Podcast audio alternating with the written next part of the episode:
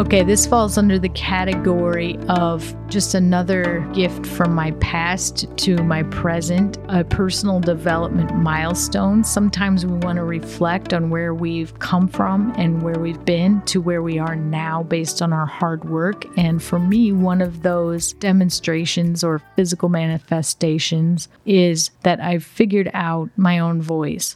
Back in the day, back in maybe middle school, I used to write things out longhand with a writing utensil and paper. I did that so much. I loved to write. This was my natural medium, and I preferred it over speaking to anyone. And I did it so much that I got blisters. From then on, I held my pen differently because I tried to let my blisters heal. And then I just kind of kept holding my pen like that pencil like that because it was so comfortable. So people, someone recently asked me about it, and I remembered, oh yeah, that's why. I kind of enjoyed that it was a bit different because it was a reminder that yes, I love to write. And so now I have taken my personal development and enabled myself to go from written word to spoken word and have the ability to podcast with you, talk to you, and be more vocal about my own voice. This might sound trivial to those of you who are talkers naturally, but for me, as someone who originally loved the written word and someone who preferred that, which I know I have friends that are also like this and claim to be like this, that they prefer to communicate via writing and they don't feel that they found their voice.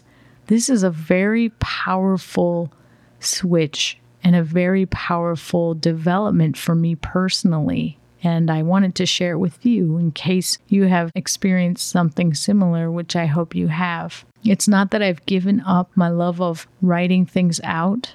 I'm able to speak now with confidence, finding my voice, and doing everything from speaking in meetings more to chatting with people face to face more. Everything I need to do to get things done and connect with people. So it's an additional gift that is outside of my natural cord. And of course, we all do things to develop every day, hopefully, to accelerate our own growth, to grow as entrepreneurs, as professionals. But it's so exciting and fun to take a moment to reflect on those, the distance that we've come as people if we are putting in hard work, we deserve those moments of reflection. And I just hope that you have some moments like this that you're able to reflect upon. And I do hope you take a moment to recognize all the hard work that you are doing to get where you want to go.